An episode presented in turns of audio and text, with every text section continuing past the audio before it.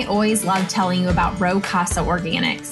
They have the best cleaning products, home goods products, candles, um, and products for your personal care. They even have things for your pets. All of their products are non toxic and organic things with ingredients that you can pronounce. You know what you're using to clean your home. You know what's in your deodorant. You know what's in all of the products that they put forward. And it's a good feeling to not read the back of a label and have to Google something because you know what it is and you know it's healthy to use on your body and for your family. So, Cecily, I can see in the background you got some products sitting out there. Yeah. We love Rowe Casa. We love using their products. We don't just tell you about them, we use them for mm-hmm. ourselves and for our families. You can go to rowecasaorganics.com and use the code BOOMCLAP to save 20% on your order. Welcome to the Boom Clap podcast. Today we have a listener request guest. We asked you guys at the beginning of the year to tell us anyone that you are interested in hearing from on our podcast. And we had a listener request that we got in touch with right away. And she said, yes. So guys, we do listen to you. If you have mm-hmm. guests you want to hear from, let us know. But this one, Jess, Jess Sowards of Roots and Refuge came on with us today and she was a delight. I felt fed after this episode, mm-hmm. is what I mm-hmm. told Cecily. And she said the same. But to introduce her, I'm going to just read the text that I got from a friend telling me about her because it was very complimentary. And I think you guys are going to like hearing what she's about straight from the listener's mouth. So she said that um, she and her husband are homesteaders from South Carolina, and she's been impressed and encouraged by what Jess shares in her description was that she's passionate about clean food and mindful living, but never legalistic or judgmental. She encourages her followers to do the best they can with where they're at. She discusses issues like food security and the fragility of our food supply chain without ever catastrophizing it or using fear as motivation, which we appreciate. Mm-hmm. She's a believer and speaks openly about her faith but has created a diverse online community that is uncommonly kind and gracious and welcoming to everyone. She says that the comments and the kindness in the um, comment sections of Facebook are so gracious that it's surreal. So mm-hmm. she just says that there's no drama and everybody's kind coming from very differing backgrounds, which yeah. is abnormal. It is abnormal. right That's a breath of fresh air, even just yeah. hearing about that. Yeah. Yeah. So I can see why, like when we talked to Jess, like, yeah, I don't know. When you said you felt fed by it, I felt like that was the best description. And I feel like sometimes God gives us guests that we need to hear from just as mm-hmm. much as our listeners, which is really cool. Yeah. Yep. I agree. So I'm excited for you guys to hear from her. Um, you guys need to follow us on Instagram if you don't. We did start at the end of the year, middle of the year last year, an Instagram page dedicated to our podcast. It's at Boom Clap Podcast. Um, and you can go to the Boom Clap Community dot square dot site if you want to check out what we have there. Let's get into the episode with Jess. All right, Jess, we're happy to have you on with us today. I was talking to you beforehand and I had mentioned that I didn't know of you really at all till my friend sent you as a guest suggestion. And so we're going to get to know you today, just like our listeners. And I'm really happy mm-hmm. for that. I'm excited to be here. Thank you so much for the invitation. Yeah. Cecily and I have both been scouring your Instagram, looking at all oh, yeah. of your things. And I'm excited for this conversation. I think we'll talk gardening a little bit, but I think just life too. Um, so, can you just tell us a little bit about yourself to start out and how Roots and Refuge started? Yeah. So, my husband Jeremiah and I whenever we first got married, he knew that I had this deep desire to have a homestead one day. And it's kind of started just on this like really romantic notion I had as a child of wanting a big red barn and chickens in the yard and garden rows and farm life, the quintessential picture of that that you imagine as a, a person who's never actually done it at all. And I grew up in town. I had absolutely no experience or even really much exposure to that way of living. So it was my idea of it was purely based on like children's books and very idyllic views. So in 2014, we had the opportunity to buy a foreclosed property It was four acres, and we were in central Arkansas at the time. At the time, we were doing full time ministry and had multiple very young children at home. And we moved onto this property, just started working. And in the very quick process of digging our hands into trying to build infrastructure and really work on this house, which when we got it was unlivable, mm. um, we really started to hear the Lord talking to us about being prepared, but also stewardship. So at the time of hearing that message, we heard it through a lot of fear. And we got really fearful and we started making honestly some really poor decisions regarding like taking on a lot of debt and really getting in over our head. And after a couple years of just bumbling through homesteading and doing literally everything wrong, we really began to view that same message through the lens of grace and learning that, like, really, we felt like the Lord was leading us into learning how to homestead. And that shifted our view entirely, where it wasn't like, oh, goodness, we have to prep or else because something oh. awful is happening. And it was like, oh no, he's he's a gentle leader and he's leading us into learning. And so that really there was a hard shift about 2 years into it for us where we really began viewing ourselves as students and embracing every single thing as an opportunity to learn and grow, which I would say uh, 2 years after that was whenever we had the the kind of the word come to us about sharing it on social media. And at the time, I was already doing like Instagram and all these different things, not a tech savvy person at all. So I started doing YouTube videos real regularly then. I dabbled in it a little bit, but I'd never taken it seriously. And in 2018, I started to like, I say I started to do YouTube like it was my job, even though nobody was watching me. It wasn't my job, but I decided to start showing up like it was. And through that, uh, really sharing the garden and the homesteading life, the platform really started to take off, which of course opened a lot of doors for us to be able to grow what we were doing.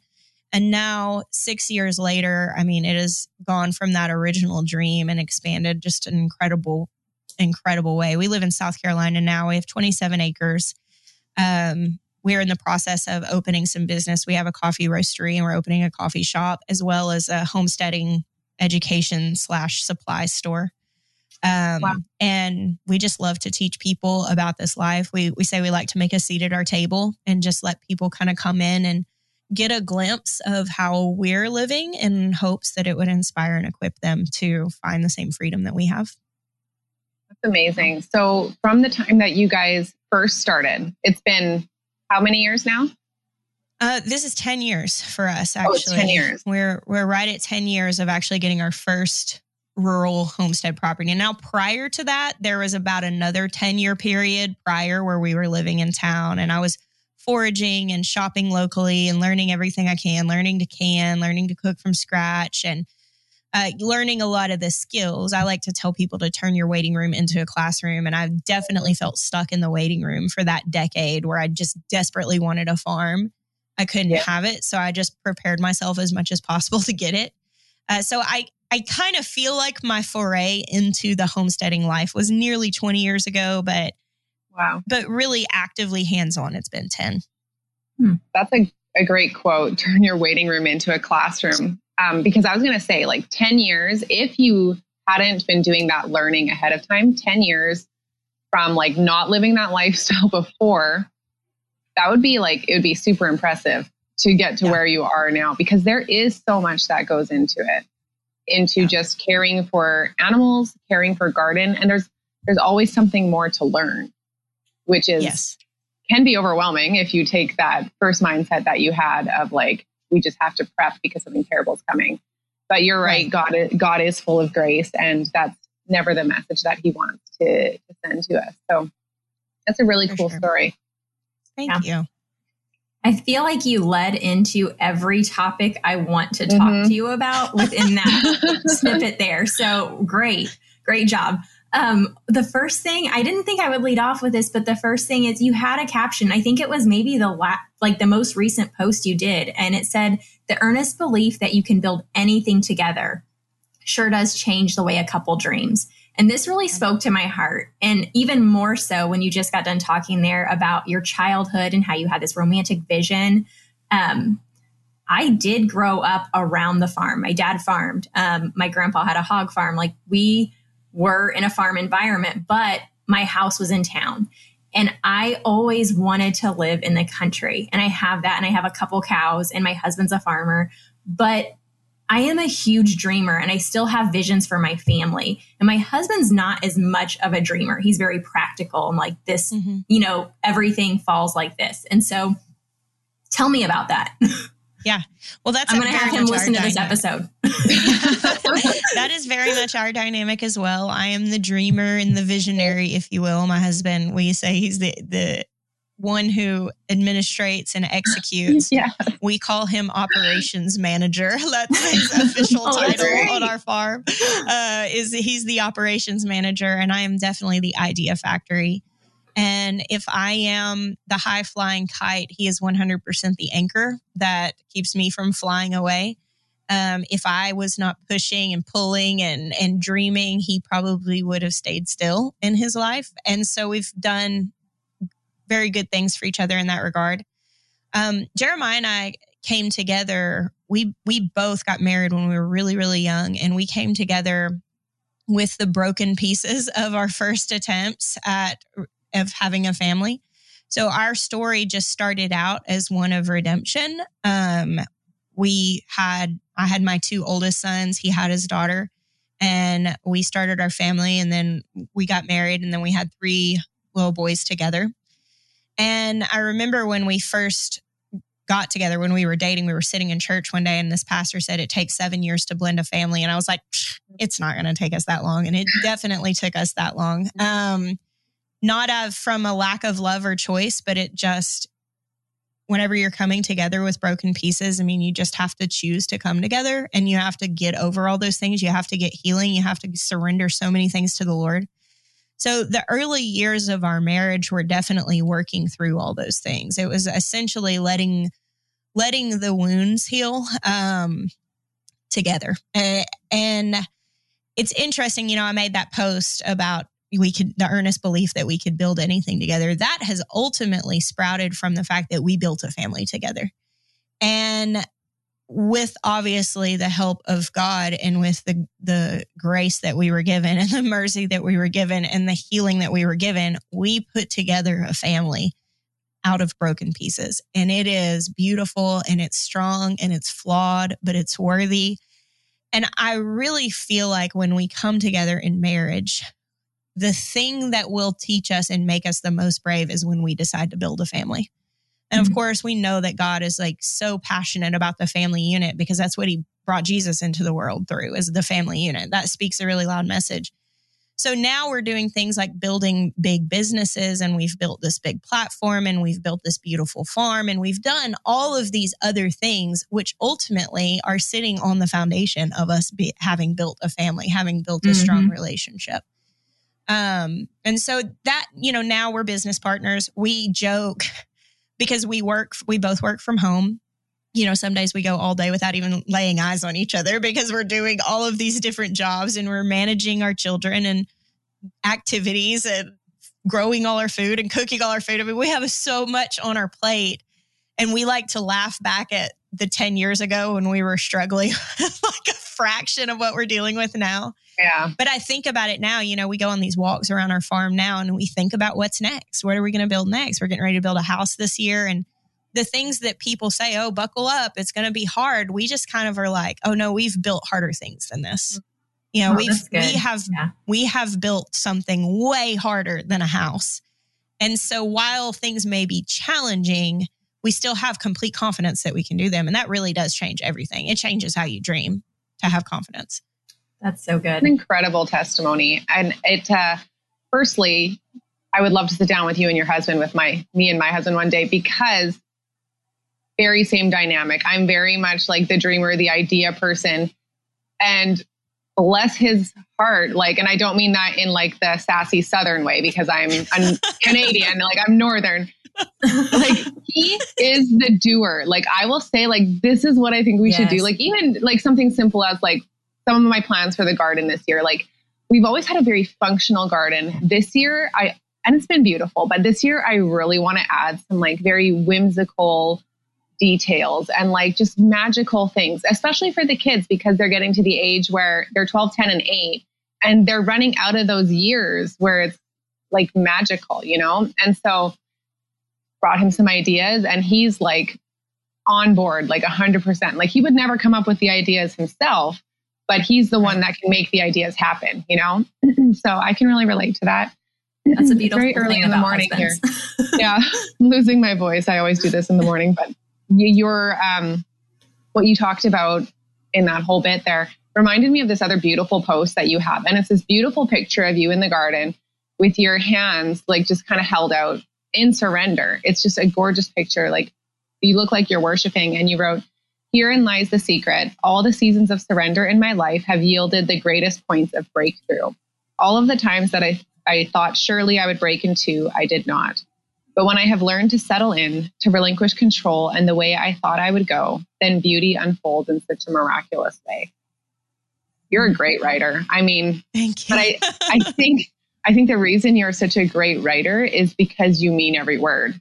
You know, like and it's like a post like that, like you said, has been kind of hard fought and hard won and it really comes through. So I think you're very inspiring just even to just listen to um, like like you said, you've built harder things than what you're going to build. And that kind of leaves people with this feeling of hope and possibility, which is a really, really cool testimony. Thank you. You know, when it comes to having the dynamic of the doer and the dreamer, it's really easy. And I did this for a long time. I thought in order for us to get movement on the homestead and movement on my dreams that I desperately needed to convince my husband. His name's Jeremiah. You'll hear me call him Maya. That's his that, mm. what I call him. But people are like, why are you calling him a woman's name? It's just his name. but with Maya, um, I thought for a long time that what I needed was to like kickstart him to start thinking like I think. Mm. I thought that I needed him to be more like me, passionate and dreaming and imagining about it and pushing for it and longing for it. Mm. And the thing is, he never did long for the farm. He never did long for the homestead. And what I've really come to appreciate is the fact that I actually did not need Jeremiah to be more like me. I actually just needed him to be the wholeness of who he is, the fullness of who he is. And now that's been a journey. I mean, we're all on this journey to just realizing exactly how we were made as beloved image bearers, you know? And I look at who I was 10 years ago and I was not walking in the revelation of that that I am now. And I hope that 10 years from now, there will be more growth and understanding. And that at the end of my life, I can look back and see this journey that I became aware of the glory of God in my life.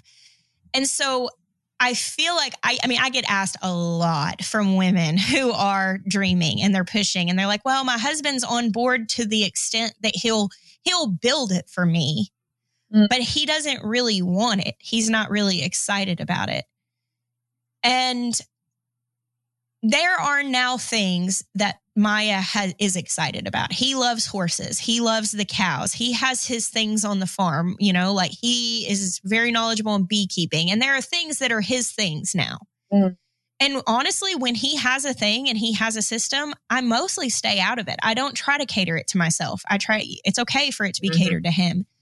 But Jeremiah is not a gardener. He's never been a gardener. I don't know that he'll ever be a gardener, but he builds me this, these most beautiful gardens.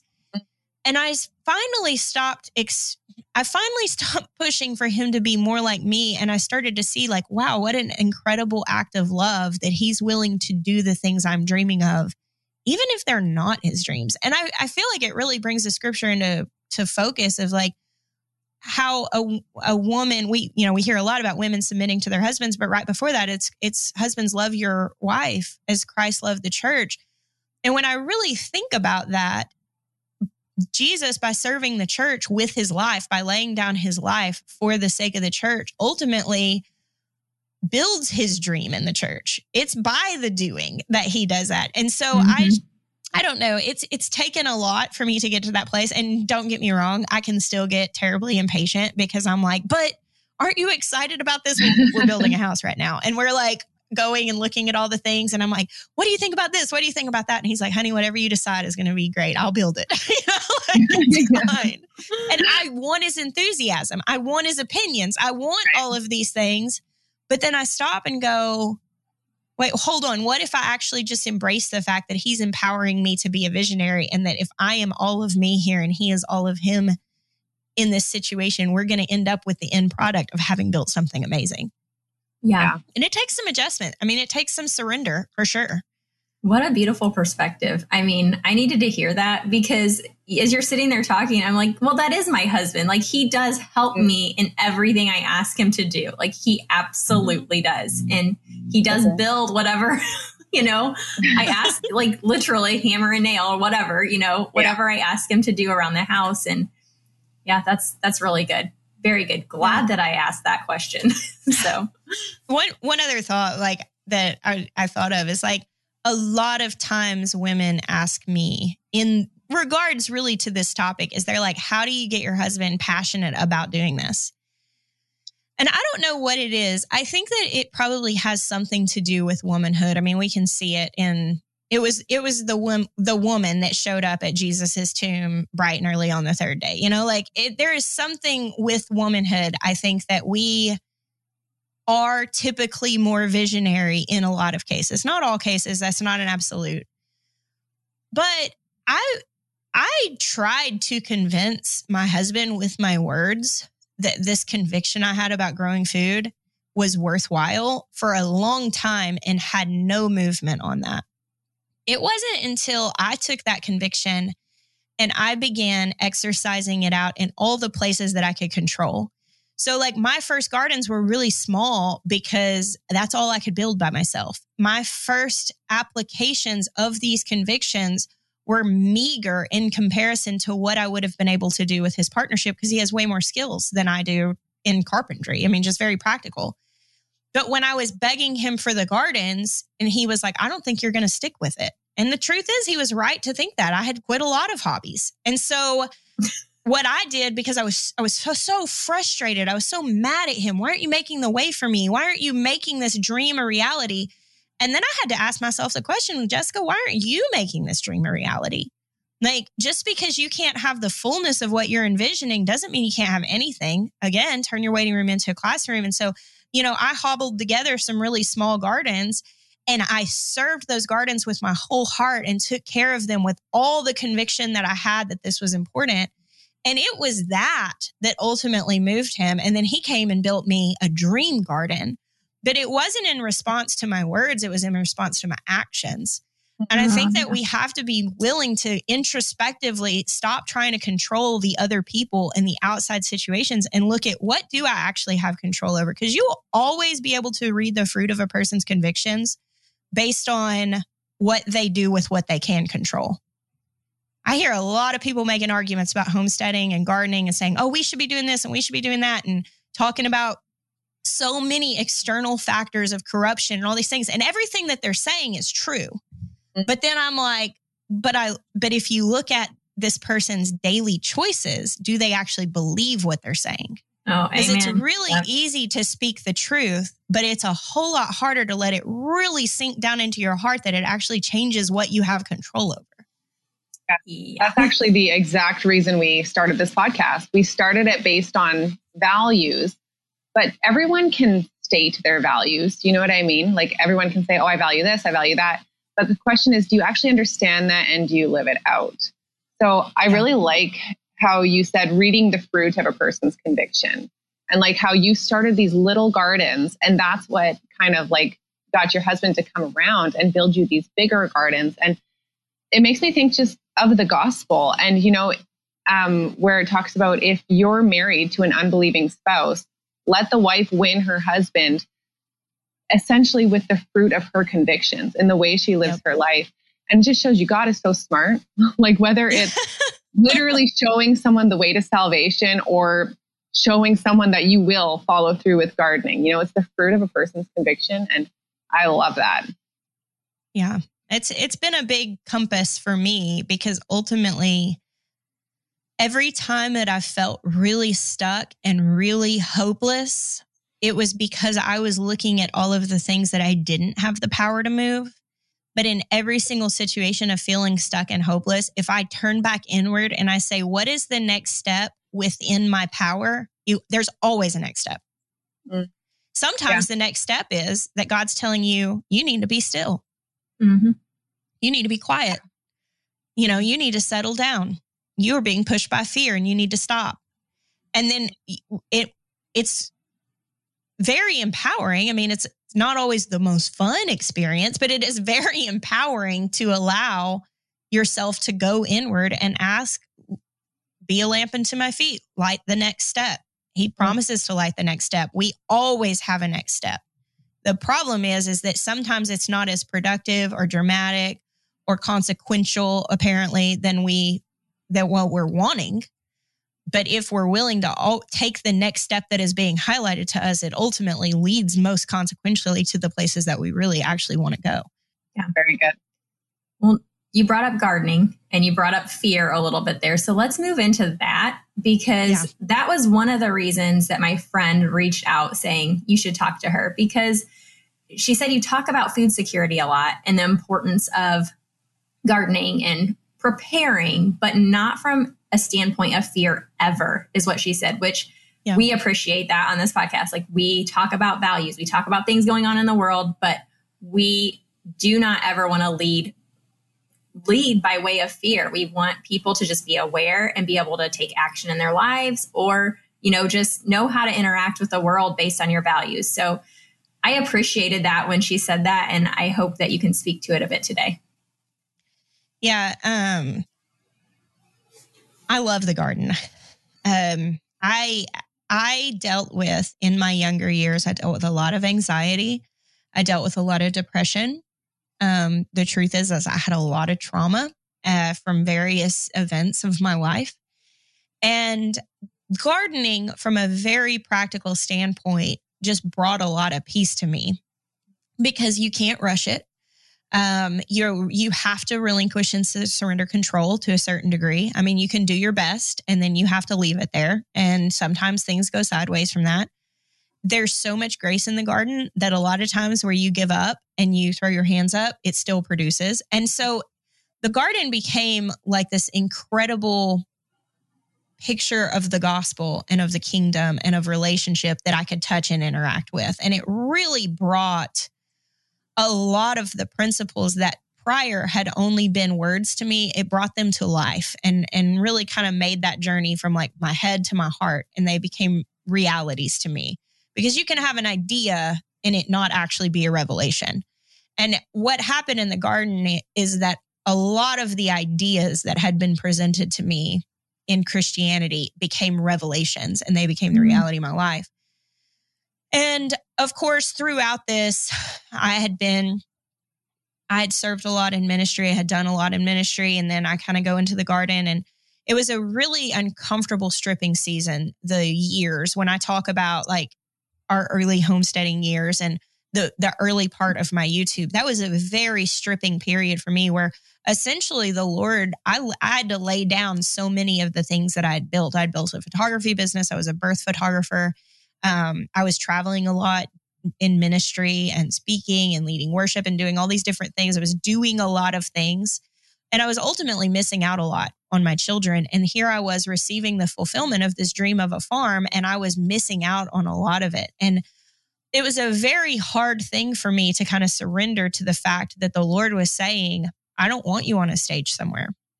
I don't want you behind the camera. I don't want, yes, you are gifted in those things, but that's not what I have for you to do. I gave you these children to steward, and I gave you this land to steward, and I gave you this garden to steward, and I want you in those things. And I thought when I was led to that decision, I thought what I was doing was giving up all the places of influence that I had. Um, and I was doing it a little begrudgingly, a little bit frustrated, but ultimately with a willing heart. My heart was always to be obedient and to serve the Lord. And it was after laying all of that stuff down that I got this word of YouTube and I started to have this desire and then it started to grow. And interestingly, when I surrendered all of the things I was doing that I thought were for him, and he told me, but I want you to do this thing, I ended up really inheriting something a hundred times more than anything I was originally trying to do. So, in that, while I'm f- being completely wooed by the garden, while I am just like having these aha moments daily while I'm while I'm learning to be still, while I'm learning to stop striving, while I'm learning all these things, I'm also you know, seemingly in contradiction, working harder than I ever have in my life, you know, like as, as one does when they're homesteading. And it mm. was such an incredible season that ultimately I was stripped of all my striving, but I also was stripped of all my fear. Because again, it's almost like, hey, we built this family against all odds. We could build anything. And it's like with the Lord, it was like, hey, you led me into this garden and you led me into rest and you led me into true kingdom influence for you. What would I be afraid of? And I, I still have moments that I become fearful, but I can take that to him and remind myself of all the things that he's done in the past. And I think for a lot of people, and especially when I'm talking to young women that are really like in their 20s, they're really finding their footing and like family and hearing from the Lord and all these things my greatest thing that I can say to them is if you're still dealing with fear, keep taking that next step and let him build some experiences in your life. Let him build some altars in your life. And these moments of surrender become the weapon that you use 15 years later to fight down giants. I mean, it's, it's very much I think of David. I mean, he had he had fought the lion in the field and therefore he remembered what God would do in an impossible situation. And I feel that a lot. And right now, post COVID, I mean, the world has changed massively mm-hmm. in such a short period of time. None of us saw it coming. And when it came, none of us knew exactly what was going to happen. And right now, I don't, I, I can't imagine. I don't even, I guess that's probably not accurate. I'm sure people have lived through more fearful times than this, but there is so much uncertainty. We have got to maintain a place of surrender and I, I hear from countless people because I am openly Christian, because I am gardening, because I am teaching sustainability. I hear how many people are hearing that nudge and that whisper from the Lord.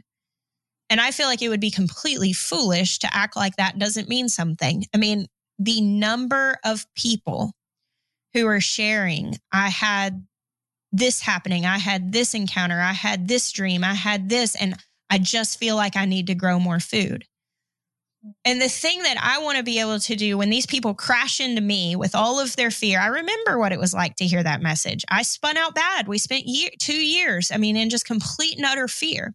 I remember that. But when people crash into me in that moment, the thing that I want to be able to reassure them is like, when my alarm goes off in the morning, I don't tear out of bed in fear and you know tear through my house getting ready. I'm not panicked. I'm not i'm not freaking out. Just because an alarm is going off doesn't mean that there's a reason to be afraid.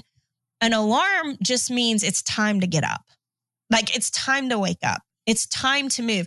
And in fact if you're just hearing the alarm for the first time it actually means that you have time to get up without being rushed. Now if you want to ignore it for some a while you could take the rushed morning you could have to skip your coffee.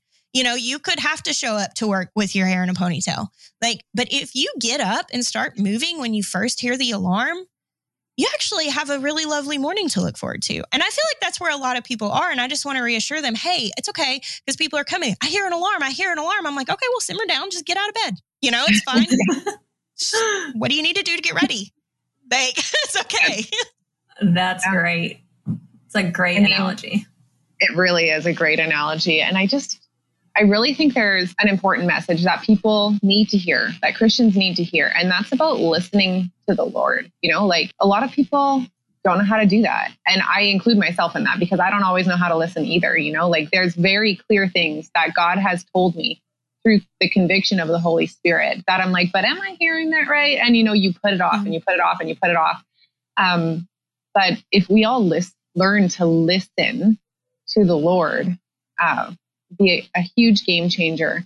Um, but you had said um, you surrendered the things that you thought you were doing for Him. Mm-hmm. That is so relatable. And Rita and I actually, in a podcast episode just a couple episodes ago, we were talking about um, the sermon, The Weight of Glory by C.S. Lewis. And we had mm-hmm. talked about how, you know, as Christians, we're called to pick up our cross and carry it.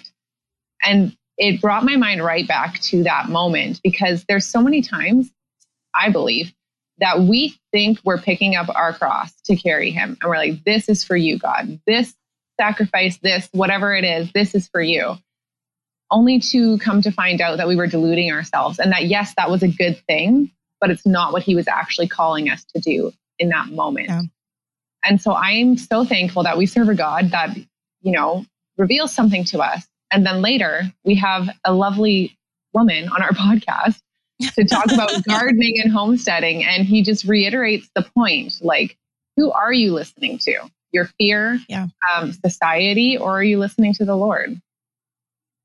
Yeah, that that has been just so much of my walk with him because I am I was an A student, you know, through elementary school and in the gifted and talented program. And I wanted to sit on the front row because I wanted to be right by the teacher because I loved being able to answer questions. And I, I liked being good. Mm.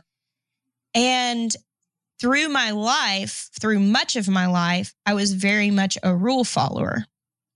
Now, I definitely had some periods of time where that was not the case. But it, in being a rule follower, I remember getting into an argument once with a friend and I was being a little confrontational because they were struggling with some different things and I really didn't have a good grasp on grace. And they said, God, you would be so much better to be in relationship with if you had some vices. and I was like, wow. what does that even mean? You know? And now, years later, I haven't picked up vices per se, but I realized that like everybody is in process. And for me, though some people may have had to struggle through addiction, and some people may have had to struggle through their inferior identity in some other way. For me, my struggle was that I thought I had to earn it. Like I thought that mm-hmm. I had to earn it. And I did not know how to rest in the Lord. And I think the reason why he stripped me of my accomplishments and of my productivity and of you know, really I thought at the time that he was stripping me of of being anointed. I thought that at the time he was stripping me of being gifted because being sat down when speaking is what you feel most alive doing and being sent home to cook for your family, I'm sitting here going, why are you punishing me? That that was my actual thought. And I again, I don't even know that it was genuinely I, I think that I did it because I think that I obeyed that leading more than anything because I was afraid not to. It w- really wasn't out of any sense of trust. Now, with the maturity of how the situation is played out, I really understand that, like, I think it's Romans 8 that says that he uses all things for good of those who love him and are called according to his purpose. And the thing that I have really come to understand, he used my zeal for his good and for mine, for his glory and for my good. He used my determination to prove myself. He used that. And he used the fact that I was afraid of him punishing me to get me positioned where I needed to go. He can literally use every single thing. And I pray, I say I pray insurance against myself because I'm very aware now that I can very zealously run off a good with a good idea that's not a God idea. And I pray now all the time, will you please shut the doors that are I'm not meant to walk through? And what that has meant is facing some really disappointing closed doors with gratitude in my heart. And I can worship him for closed doors now because I see it as his love for me.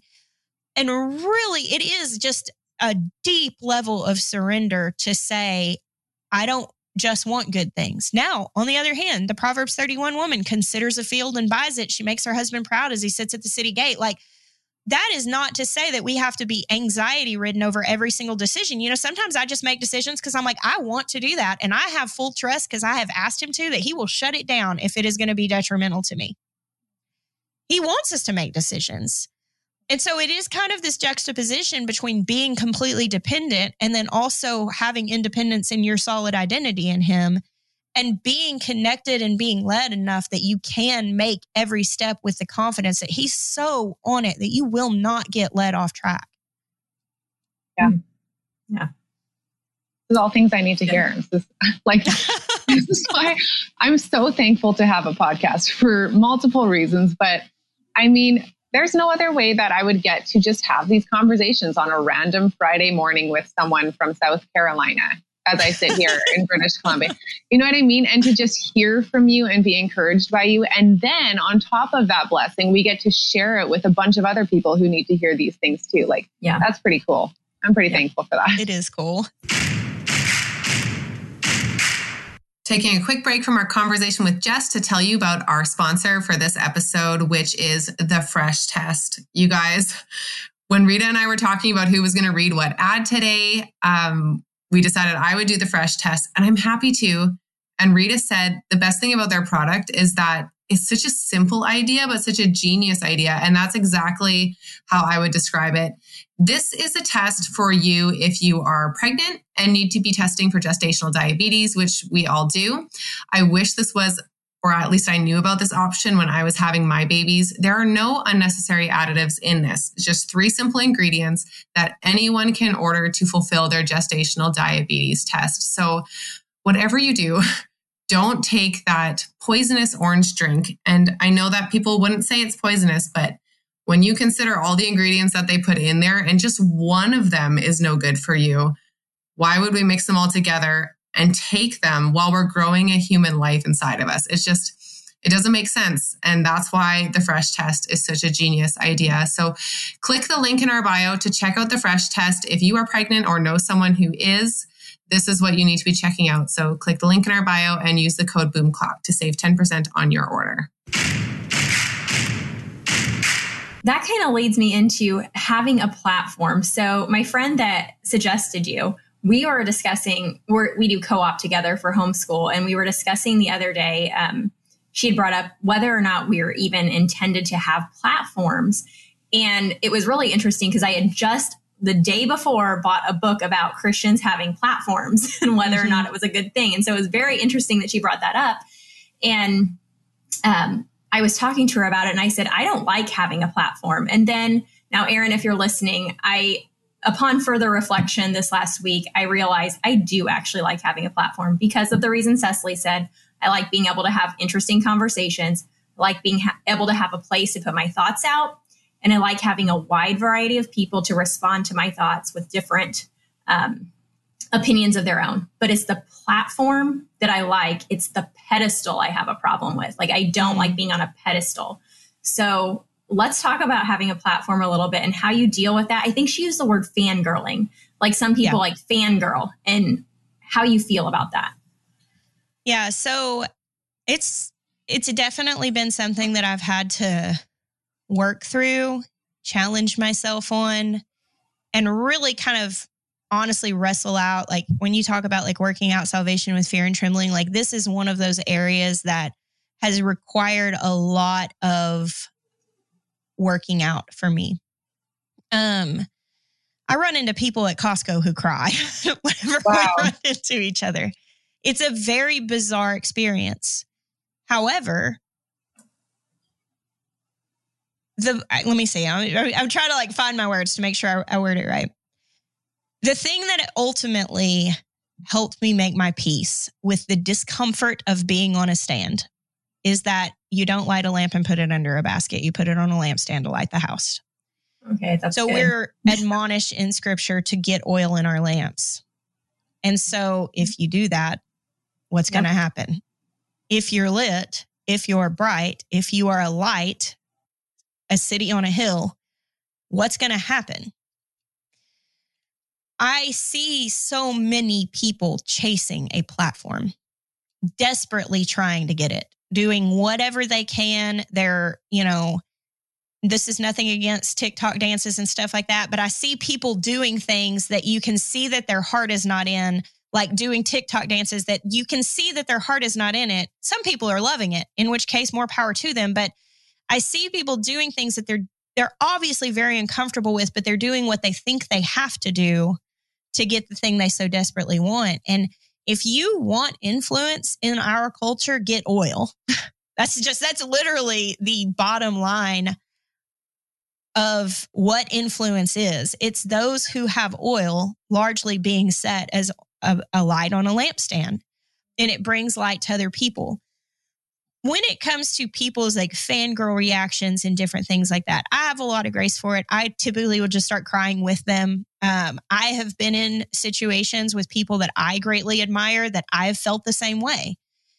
I think you can deeply admire a person and be moved by them emotionally without worshiping them. So to cl- to to lump it all together as fangirling as all misappropriated worship and things like that, I just don't think that that's the case. Yeah. Now, we obviously see a ton of misappropriated worship in the world, you know, like uh, many people are giving their days to much inferior things than Jesus.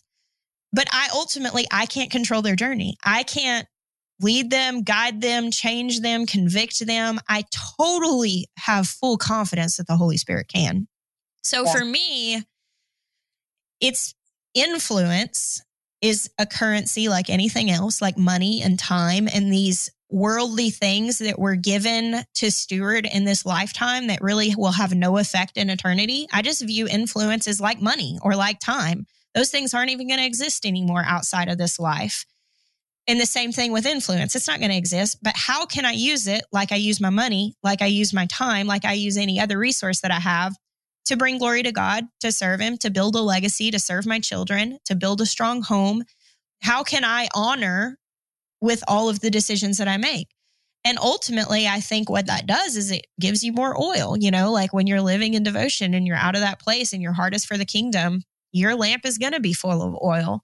And therefore, you're going to end up on a stand. That's anytime I see somebody striving for a platform, I'm just like, honey, go inside and figure out why there's no oil in your lamp.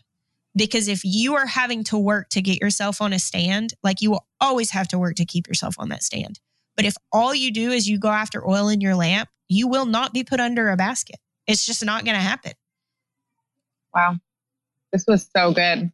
I mean, right when you started talking about, you know, you don't want to put your, your light under a bushel. I forget exactly the words you used there, but I can just see Rita going, okay, like, all right, yes, that makes sense. And then just the way you broke it down, like, yeah, if you put oil in your lamp, guess what's going to happen? You know, like, so right. And there's a lot of freedom in realizing that.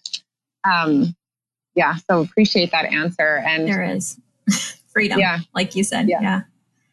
Yeah. And and truly I've have challenged myself because for a long time I said, I don't want a platform. I don't want a platform. I don't want a platform. Mm. And this is something that I think that we Christians are very guilty of doing. Have you ever had the Lord tell you to do something, but you don't feel qualified? And so when you tell yeah. other people, well, God told me to do this, and I really wrestled with him. I really fought right. him on this. I really this. I didn't want to do that. And I finally questioned myself. I'm like, why am I saying that? Why am I proud of my hard heartedness to him? Mm-hmm. Like, why am I wearing that like some sort of badge of qualification? Because I did it. And so now, like, I've been challenging myself. We're opening businesses because we felt led to. And I want to tell everybody I'm not a businesswoman. I'm not a businesswoman. I'm not right. really after those things. But you know what? If the Lord tells me to open businesses, who am I to say I'm not a businesswoman? Do I not believe him? And yeah. so I had to, and I'll, it still comes out of my mouth sometimes. And I'll be in the middle of a conversation. I'm like, sorry, I said that. I didn't really mean that. I am a businesswoman, actually. you know, I'm trying, oh to, gosh. I'm trying to align my heart with what he says. And so I had to stop saying I don't want a platform. I said it for a long time. It still comes out occasionally. Sometimes this is a very uncomfortable thing to do. I mean, you're in the line of fire, you're in the public sight, you're on the front line, you're getting people's opinions. It's it's hard sometimes. Yeah. But when I say I don't want a platform, then I stop and I'm like, no, actually, I want to serve the Lord with every single fiber of my being. And if that means un- being uncomfortable in what He tells me to do, I want a platform because that's what ultimately I want is to do what He says. Yeah. Can I tell Amen. you, like, I have struggled with this so much personally. And when you said, you know, you say, oh, I, I'm not a businesswoman, I, I just, and you said, I have to pause and say, I'm sorry, I didn't mean that. I I think all the time after these conversations, like, why did I say stuff like that? And it's like I'm uncomfortable. And so I'm trying to make other people comfortable. They're not uncomfortable with me having this, but I, for some reason, like I'm trying to like apologize for things and oh, it just becomes a big mess. I'm like, just shut your mouth, Rita. Just stop. Like, hey, it's real. You know, like the, the thing that I've really come down to is that I want to know what I believe. And I mean, mm-hmm. we said this at the beginning. I said, you know, the fruit of a person's convictions is going to be evident in their life. A person yeah. is ultimately going to live out what they believe, even in spite of themselves. They may say one thing and do something completely yeah. different. That's why we're told to read fruit. Like the fruit of someone's convictions is going to be evident in their life. And unfortunately, some very loud voices are very fruitless. And so we can't listen to know what's true. We have to look. And for me, when I when I'm sitting here and I'm spending hours and hours a day creating content, trying to do it excellently, learning more, doing all of that, and I'm saying I don't want a platform, I have to have grace for myself that if you look at my actions, my actions are obedience. My actions are stewardship. My actions are following after growth and doing what I've been called to do excellently. Now that I don't want a platform, that's coming from my insecurity, that's coming from my fear. That's coming from the desire to self protect. Because when you're on a platform, there is a target on you, and people are so quick to criticize. Who do you think you are? What is it mm-hmm. that you mm-hmm. think that makes you so special that you should be the person talking? People can be really ugly. Most people actually aren't. We just assume they are because the one the one dissenting voice rings louder than the hundred that get behind us. But I've really just come again to asking myself, like, what do you believe? And trying to line up my words with what I actually believe because it's true. The the man speaks out of the overflow of his heart.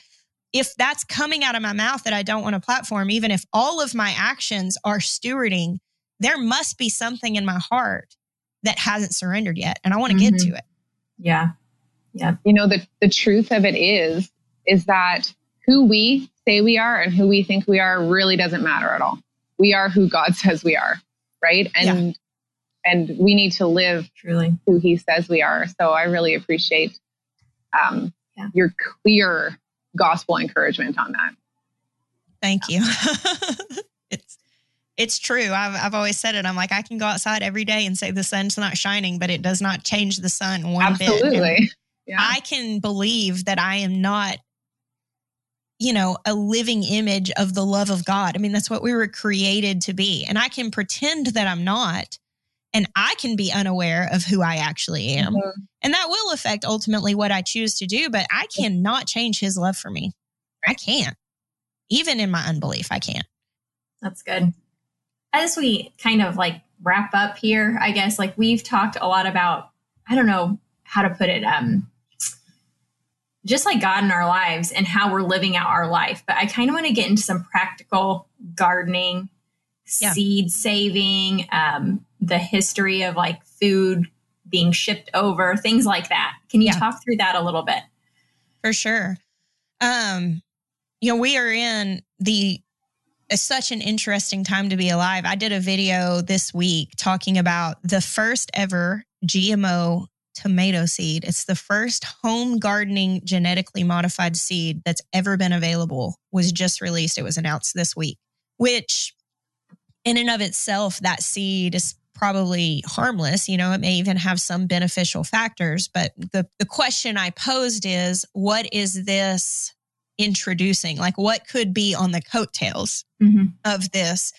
And if we largely just embrace GMO home gardening seeds, what could be the next seeds that are introduced? What could be the next seeds that are introduced? How much of a spread of genetically modified seeds in home gardens is going to affect seed saving and heirloom seeds. And I think that we have to have that question. Now, I am um, I'm an organic gardener.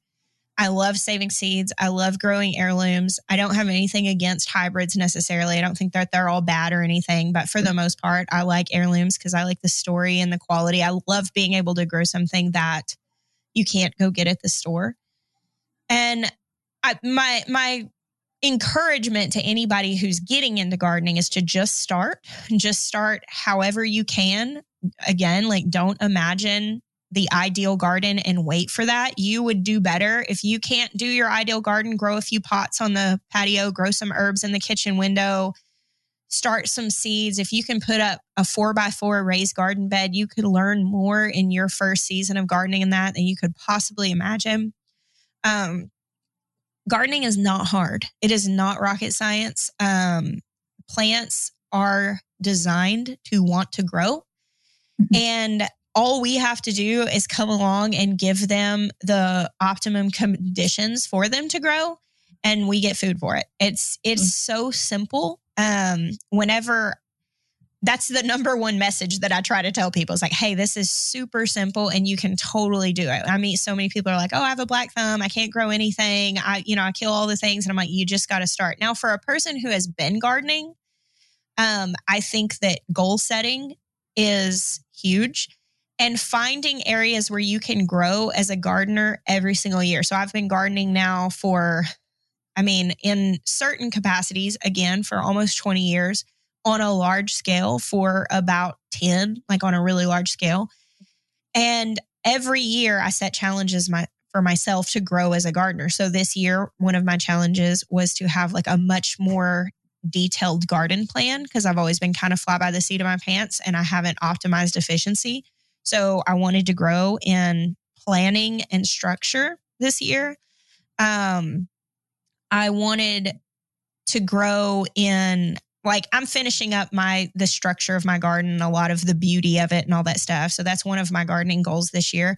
One year, one of my gardening goals was like to do a dwarf tomato project. One year, my gardening goals was to cook something out of my garden for every single meal during the garden season.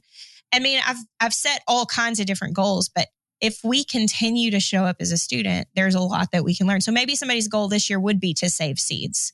Mm-hmm. And write a list of all the things you have growing and figure out if you want to isolate those blossoms to get pure seeds or if you want to risk saving some that may be cross pollinated. It would be fine if you did. You know, it can be as extensive of a lesson as you want it to be or as laid back as a lesson. And I think that when we're committed to growing as a gardener and learning as a student, there are so many lessons that we can learn. Um, so right now, I, I know you guys, I, I, think you said you're in British Columbia. I'm in South Carolina, so I'm starting seeds like this week. Um, it's really, it's warm here. So our garden season is like now. I'm beginning seed starting. I'll be planting things out in like six weeks from now. Um, but for a lot of people, I think right now they may be like, well, I love gardening, but I buy my plants and I want to keep doing that. We'll take one more step always take a step towards better. Maybe challenge yourself this year to start some seeds. Worst case scenario is it doesn't work and you have to go buy plants. So don't get carried away in buying seeds so that it's not, you know, a financial blow if you fail. It's okay to fail. Like I think embracing failure in the garden is one of the most empowering things you could possibly experience because you're going to fail. Like even the very best gardeners who have tons of experience, they still have bad years for things. I had like 3 cucumbers last year one year I grew so many cucumbers, the pig stopped eating them. Like, I, so obviously it's not a me issue. so yeah. Like, you just, it's going to happen. Mm-hmm. Um, but yeah, I would say like setting a challenge for yourself. And obviously, I'm sure the listeners of this are going to be all over the board as far as gardening experience. For some people, the challenge may be to just grow something. For some people, the challenge may be to can 400 quarts. You know, for some people, the challenge may be to start saving all their seeds. I'm going to save seeds from everything that I grow this year. I'm going to save seeds from half of the things that I grow this year. You know, the challenge can be all over the self, all over the place. But for me, I, I like to have like a good solid two or three challenges that I'm going to conquer and grow as a gardener. And oftentimes I get to the end of the season and go, yeah, that that extensive planning wasn't worth it. I'm going back to flying by the seat of my pants. You know, like yeah mostly though i leave those challenges having new skills. That's great. I think the idea of a challenge is good for someone like me who tends to be kind of all over the place at times. Um, very focusing. So i'm going to yeah. take that and do that this year. Very specific question. In any of yeah. your books do you talk about seed saving? Because it's something i've always wanted to do.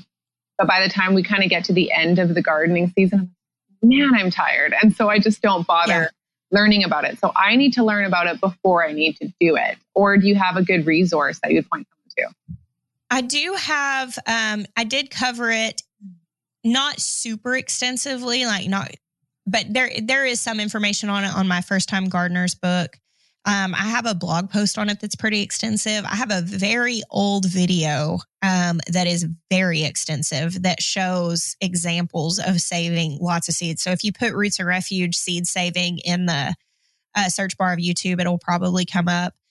Um, the main thing with seed saving is is knowing that you have two different things that we're primarily growing for food in our garden. We we're we're growing fruit which a fruit in, in botanically speaking is just mm-hmm. the seed bearing structure of a plant. It's essentially like the plant's ovary. So this is like your tomatoes and your peppers and your cucumbers and your squashes. These are all fruits. Mm-hmm. And then we have what we call vegetables, which is a culinary term. Botanically, there's there is not vegetable. Like there is no vegetable in the botanical world. So what we call vegetables in the kitchen are actually just parts of plants that we harvest. So, like celery is a stem, kale is a leaf, carrot is a root. Um, and for anything that is a vegetable, we are typically harvesting those things young.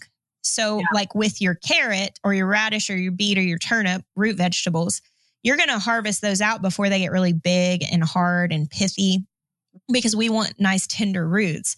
So when you harvest, you pull that root out of the ground, you killed that plant. You're eating it. That's it. That's what you get.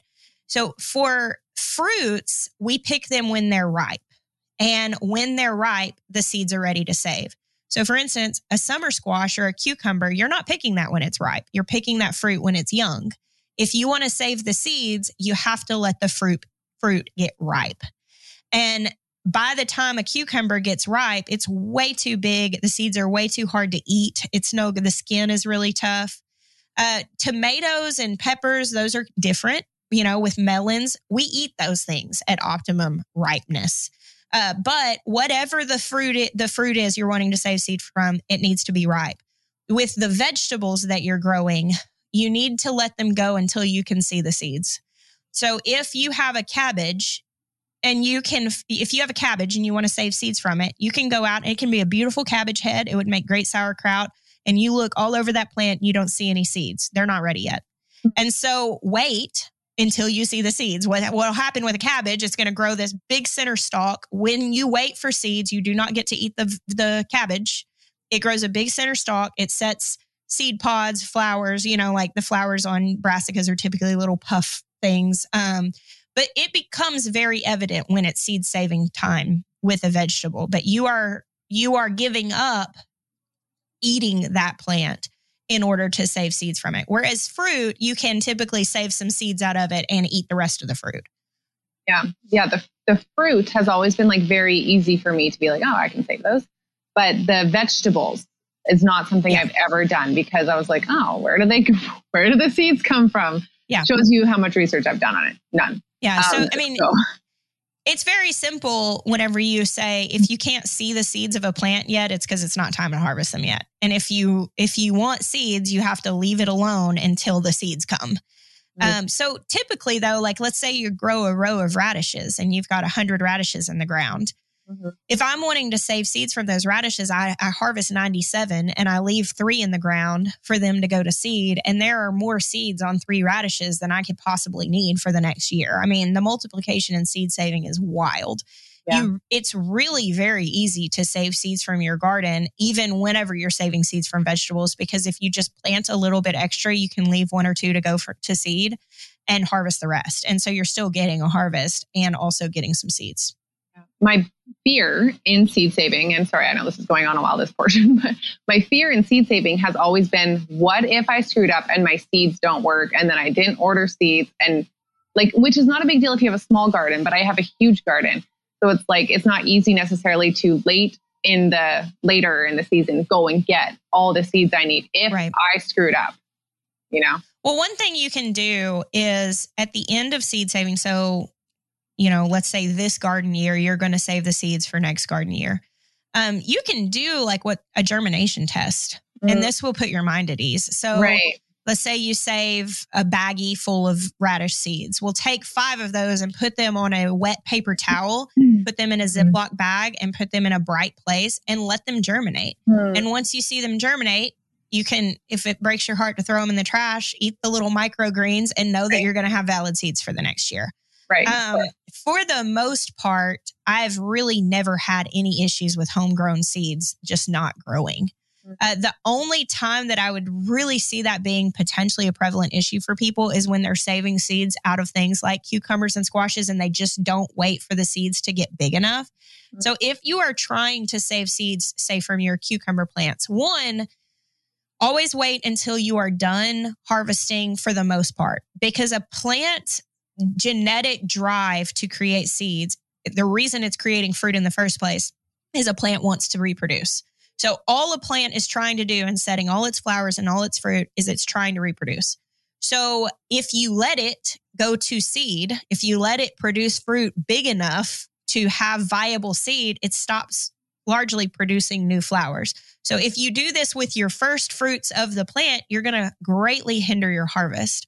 So harvest all the cucumbers you want. And when you are so sick of making pickles that you don't want to look at a cucumber again, leave it alone and let some of the fruits on the plant get really, really big don't be hasty to pull them off. Once they get so big that you're not seeing a lot of viable change, you're not seeing like daily differences, the skins are turning really orange, they're getting really hard. It's going to get to a point that you're like, okay, this thing hasn't changed for a few days. I think that this is ready. Then you take it off and you can take the seeds out. Um, that's very intimidating to people who have only ever harvested all their fruit and they've never seen how big they'll get. I mean, we've all come across baby size zucchini in our garden just because like they get away from you. You know, like one is hidden and you're like, oh my goodness, this zucchini looks like an infant. It's huge. But have you ever let one stay on there until it just stops changing? That's what you have to do to save the seeds, but you always want to do it towards the end after you've made what harvest you're going to. Very helpful. Thank you. Um, I would love to talk about how a lot of the time when you're living like a homesteader lifestyle, growing as much of your food as far as vegetables in the garden or animals for meat, etc. People are like, "Oh, good for you," but that's like so weird, you know? When in reality, you know, up until I think I had read on one of your things or in a video, it was the 1920s approximately when food yeah. started shipping places which is a hundred years ago, which in the yeah. grand scheme of humanity is such a small period of time. And yeah. growing your own food was normal. Like, how did we get to this point so quickly? Yeah, it's it's alarming, really. I think they say the first like actual supermarket came onto the American scene in like the 1950s or something like that. Like prior to that, it was all like law very small local grocers that were were selling things that were locally grown and brought in and then potentially some they would they would ship in some staples like sugar and flour and stuff like that um i think realizing that for yourself gives you all of the permission that you need to be like oh this isn't weird mm-hmm. um i mean people think it's normal to eat mcdonald's people think that it's right. normal to eat food they have no clue where it grew. They have no clue the way that it was produced. They have no clue what has gone into the processing of it. And people think that's normal. When we got our first chickens, I was so freaked out about eating the eggs. I was like, is this safe? I mean, because I was just, I'm a millennial. I just grew up on, in the grocery store. And I I wasn't confident yet in the processes of home growing food. And so yeah, when you when you're not confident yet and other people are saying that it's weird, you're like, is it weird? Is this safe? Is it okay? Now that we have raw milk from our home dairy, and I can tell when I open my fridge, we have three dairy cows, and I can not always, but one of my cows is just very generous with her cream line. And I'm like, oh, that's Freya's milk. I know that that yeah. milk came from Freya. Mm. I find it absolutely bizarre the idea of going to the grocery store and getting a plastic jug of milk that came from potentially 200 different cows because it was all pumped into the same vat and then processed and all that stuff. That's weird to me now. It took a little while, you know, like it took some process. So now I'm pretty oblivious to people being like, oh, isn't that weird? I'm like, no, y'all are doing the weird thing. I'm doing the normal human thing that people did for, you know, the entirety of history, except for the last hundred years. So it is definitely a process to go through to like shift the mindset.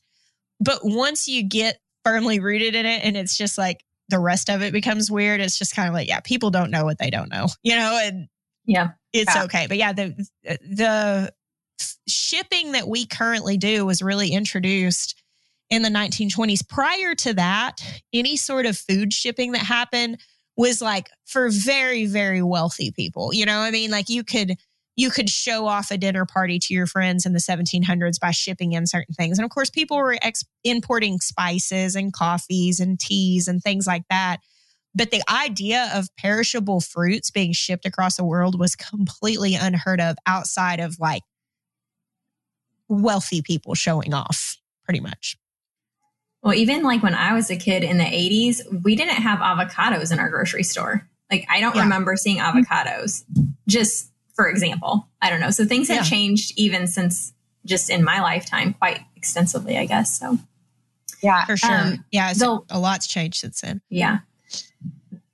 Just spinning off this, the last thing I have really, Cecily had brought up that there was an emission study done where it said that home gardening causes more CO2 emissions than um, than shipping food and buying at the grocery store. One, and tying this in with, I think you had mentioned that food, um, uh, growing our own food is one of the last freedoms we have, and so yeah.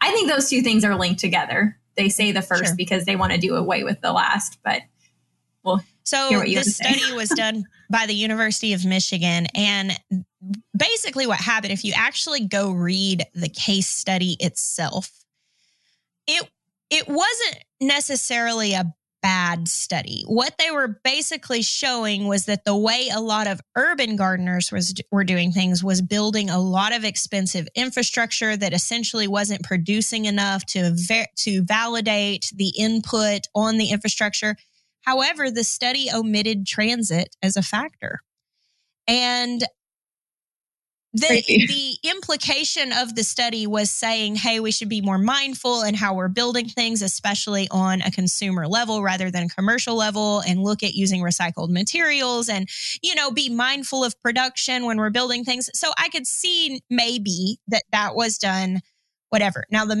the media grabbed a hold of it and the media blasted it everywhere as, home gardening is five times more detrimental to the environment as commercial gardening. But transit was not considered in the entire study.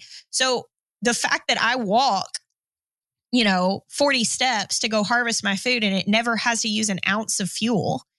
That wasn't even considered. Now, the study itself, I think, really was more towards urban gardening than it, it it's comparing apples to oranges, really. Mm-hmm.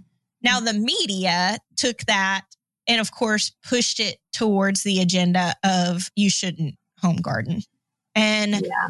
home gardening is truly one of the very last freedoms that we have to be purely creators rather than consumers. And of course, we do have inputs and you can build gardens by spending as much money. I mean, you can do it cheaply. It just takes more time to build soil and all those things.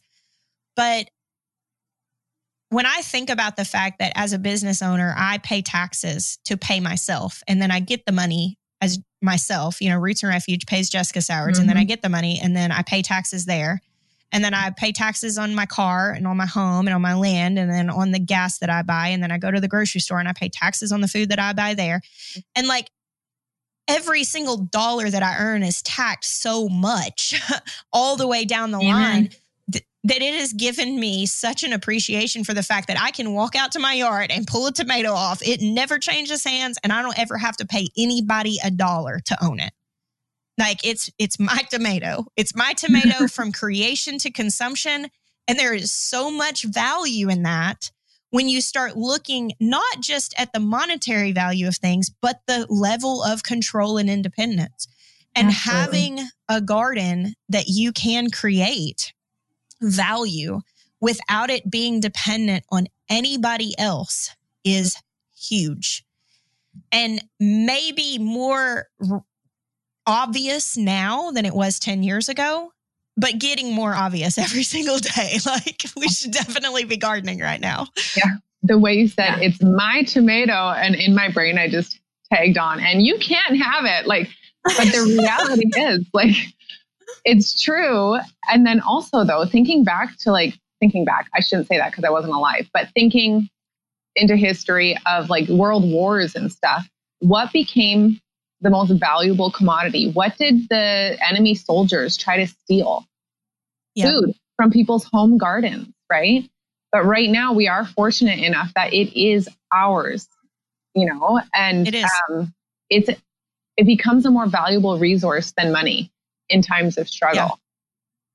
Yeah. So 100%. I, I mean, if you study World War II, I mean, that war would have played out incredibly differently had it not been for the victory garden movement because I, you know, I, I don't know how much reading you've done about that era. It's terribly fascinating.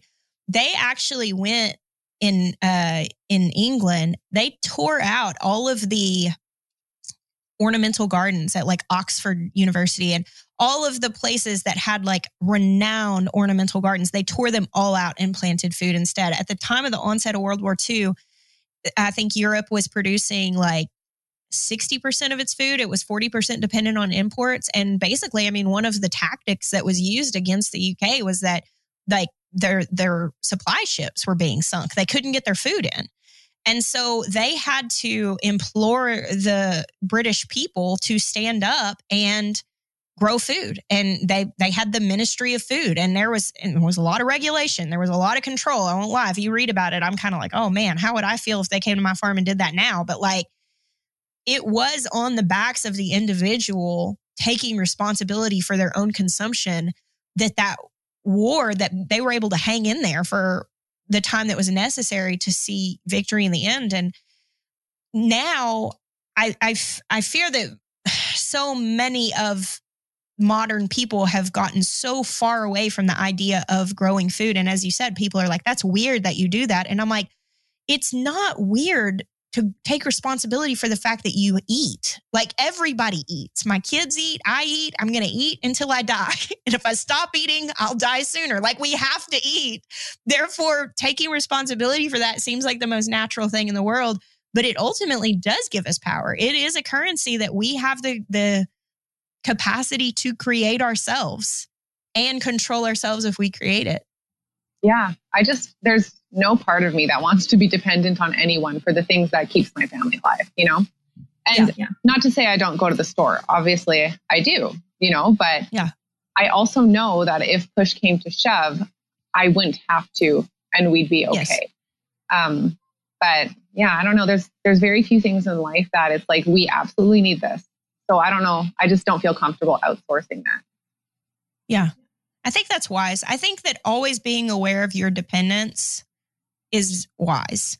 And being aware if like knowing where you are dependent allows you to look at what you're dependent on and say, is it reliable for me to put a lot of weight on this? Mm-hmm.